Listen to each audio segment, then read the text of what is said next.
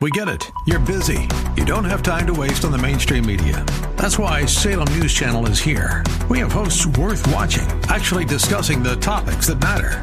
Andrew Wilkow, Dinesh D'Souza, Brandon Tatum, and more.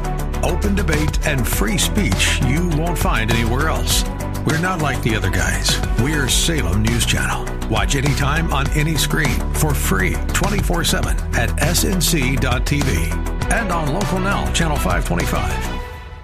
AM 630 The Words Church of the Week page presents today's devotional from Apostle Felicia Napier Huff of Prophetic Voice of Elijah Worship Center. Psalms 33 and 6 says, By the word of the Lord were the heavens made, and all their host by the breath of his mouth. This year is Rosh Hashanah's coming up, and it is the Hebraic year of 5780. Also in the Gregorian calendar, it is the year of 2020. What does that mean? That means to see and declare, to see what God has for your life, to see what perfect clarity to understand what God is doing in the earth realm in your life. And to, once you see it, you must declare and take authority over what the promises of God is in your life.